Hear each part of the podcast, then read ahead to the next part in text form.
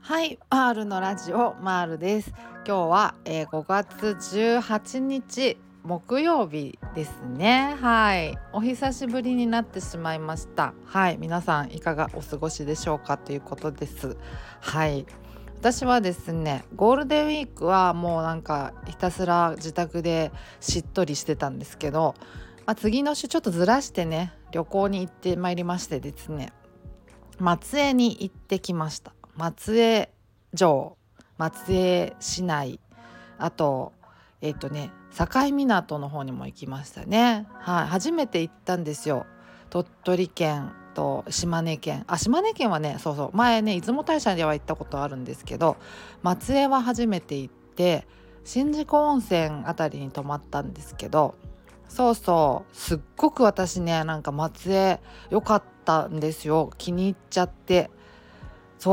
なんかゴールデンウィーク外したっていうのもあって、人がそんなに多くなくてですね、すごいなんか落ち着けたんですよね。で、松江城もね、すごい貴重じゃないですか。木造の天守閣が残ってるっていうので、すごい立派なお城だったし、そうで、なんか本当に綺麗な町だったしね、武家屋敷のあたりとかね、で小泉八雲の旧居とか行ったりとかして、めちゃくちゃなんかすごい気に入りました。和菓子とかも抹茶とね、和菓子とか食べたりとかして、私はもともと京都の出身で、京都の観光地とかもかなり行ったんですけど、京都とかだとね、かなり混んでるんですよね。綺麗なんですけど、桜の名所とかもみじの名所とかね、いろいろあって、どこもやっぱ綺麗だけど、人混みなんですよね。ぎゅうぎゅうになって見なきゃいけなくて、情緒的な面で言うとね、そんなになんかね、感じられないところは実は私的にはあって、人がいなければもっとなんか落ち着いてゆっくり見れるんだけどなみたいな感じでいつも思うみたいなことがあって、昔の京都はそこまででもなかったですけどね、やっぱり近年人が多いですよね、特にね。だからね、でもね、一方松江とかはね、すごくなんていうかな、歴史はちゃんとあるし、保存状態とかもすごい良くて、本当に立派だし、こんななんか立派で素敵な場所なのに、人がそんなにいなくてこんなに落ち着けるっていうのがもうすごい貴重だし、ありがたいしね、すごくなんていうか贅沢な時間を過ごせたなと思ってて、すごくなんかまた来たいなって思いましたね。なんか良かったです。すごく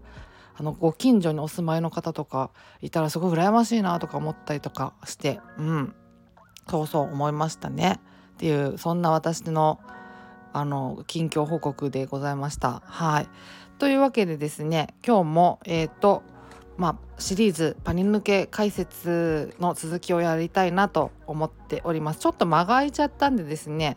前回のおさらいなんかは前回の配信なんかを聞き直していただけたらいいかなと思ってるんですけど、認知再構成とかスキーマとかのあたりの話をしたかなと思いますね。本をお持ちの方は本を片手に聞いていただけたらと思いますが、だいたい120ページ121ページぐらいからかな、今日はと思ってます。第7回目ぐらいですかね。はい、スキーマね、この概念がちょっとつかみづらいかなって思ったりするので、なんかそのあたりの話を今日はしたいんですけど、パニック症の場合はね、前回もお話ししたんですけど、苦手なシチュエーションに対してね、いろいろいろんな思考が思い浮かぶと思うんですけど、その思考の根っこにですね、信念、いわゆるスキーマっていうやつがあるぞという話ですよね。だから発作怖い、発作起こしたらやだの根っこの部分に、なんで発作が嫌なのかみたいなところのスキーマを抱えてて、それは結構人によって個体差というかね、あるっていうことなんですよね。で、私はですね、発作起こすととにかくみっともないとか思ってたんですよね。で、みっともない姿を見られたくないっていうのがあって、だからなんか人前で発作起こしたくないっていうのがあったりとかして、だからね、そういうのがあっったんで、だからその当時は特にですね、人と一緒に過ごすっていうのがちょっとプレッシャーで、誰かと一緒の時に発作起こしちゃったらみっともないからなとか思ったりとかして、そうだから極力一人で行動したりとかしてて、だからね、その認知行動療法で暴露療法なんかで電車に乗ったりとかいろいろあるじゃないですか。そういうのもね、基本的には一人でやってましたね、私の場合。誰かと一緒とかだと余計プレッシャーになっちゃって、そう私の場合はそんな感じだったんですけど、だけど一方一人じゃなくて誰か一緒にいてくれた方が助かるっていう人もねいると思うんで、その辺がだから個性ですよね。そう、人によってちょっと変わってくる部分だから、だからこそ、その自分自身がどういう認知を抱えてるか、どういうスキーマを抱えてるかっていうのをやっぱ自分自身で探っていかないといけない。そこはなんかね、人を参考にできないっていう部分がやっぱどうしても出てくるんですね。参考にできる部分もあると思うんですよ。私と同じ感じだみたいな人ももちろんたくさんいるだろうし、そうだけど基本的には自分がどう思ってるのか、自分がどう感じてるのかっていうのを探っていかないといけない部分なんですけど、だけどその自分がどう思ってるのかっていうのを探るのが案外難しいんですよね。特にね、こういうメンタルの疾患にかかってしまうっていう時なんかは、常々自分の気持ちを抑え込んだりとか、誰にも知られないようにしたりとかっていうのをしがちなこれまでだったんじゃないかなって思うんですよね。だから自分の気持ちを探る、気づくっていうのが苦手っていう人は割と多いような気がするんですよね。私もそうだった気もするし、そうだからね、ちょっと難しいことのような気はするんですけど、でもコツをつかめば分かってくる、慣れてくるこれもものだと思うので、ちょっとね、ちっちゃなことから練習するといいのかなと思いますね。よく認知行動療法なんかでは書くっていうことを推奨したりとかされがちですよね。それだから自分の気持ちに気づく練習だったりすると思うんですよね。こう思った、こういう時にこう思ったっていうのをいちいちメモっていくとか日記にするみたいな、でそれで自分の気持ち、感情に気づいていく練習になったりっていうことになるんだと思うので、そういうことをやっていくのもいいのかなと思いますよね、練習として。あとね、認知再構成もそうだし、暴露療法もそうですけど、認知行動療法はやっぱ全体がすごくコツコツやっていく地味な作業といえば地味な作業なんですよね。そうでね、その地味な作業をコツコツやっていくことに意味を感じなかったりとか、これ何の意味があるんだろう、こんなことをやって本当に助けになるのかみたいな思ってしまうみたいな、そういうこともあって治療に身が入らないっていうこともあったりするのかなと思うんですけど、それもまたね、スキーマがね割と役に立つと思ってるんですよ、スキーマを探るっていうことが。なんでコツコツやることに意義を見出せないんだろう私はみたいなところに、実はそのスキーマが隠れている。でそのスキーマを探ると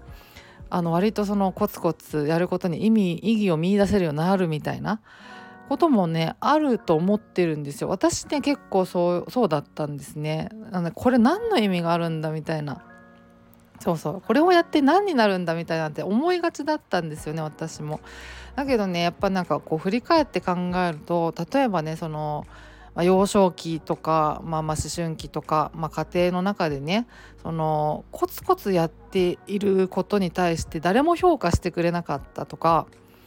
結局成し遂げた大きな成果とかね、目に見える分かりやすいものに対してだけしか評価を与えられなかった、褒めてもらえなかった、反応してもらえなかったみたいなことがあると、やっぱコツコツしていること自体、地道な作業そのものに対してやっぱ軽んじてしまう気持ちが生まれてしまうとかっていうのはあると思うんですよね。で私はそんな感じだったと思ってて、だからなんていうかコツコツ地道な作業っていうのが意味をあんまり感じられなかったりとかね、そんな感じはあったんですよね。そうでもやっぱり何か形を作るとかね、何かしらの成果につなげるとかっっていうののその前段階には必ずその地道なコツコツがあったはずじゃないですか。そうそうそう、だからやっぱそれはやっぱり軽んじることはできなくて、それはただただこう周りが認めてくれなかっただけで、でも周りの評価っていうのを別に気にしなくていいかっていう、その自分にとって必要なことであればやるべきだなっていうような風に思って、そうそう、だから認知行動療法やっていく中でそのコツコツやることとか地道な作業みたいなことが意味あるんだなって思えてきた部分もあったりとかして、まあそういうこともありますよね。そうそう、だからやっぱり本当にいろんな角度からスキーマを眺めてみるっていうのが本当に大事なんじゃないかなって思って、やっぱなんかこう他人の評価を優先しないっていうようなことが割とこう板についてくると、そのあたりもなんか変わってきたなみたいな考え方もね、コツコツやることに抵抗がなくなってきたなみたいなのもあったりとかするし、だからあれですね、だからこう直接関係ないかなって思うようなことでも丁寧にスキーマを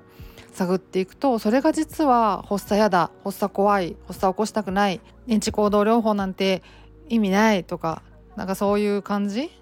につながってたりっていうことはね、すごくあると思うんですよね。だから丁寧に細かく自分のこう心の声を、素直な声を探っていく、拾っていく、すくい上げていくっていうのがすごく大事で、それ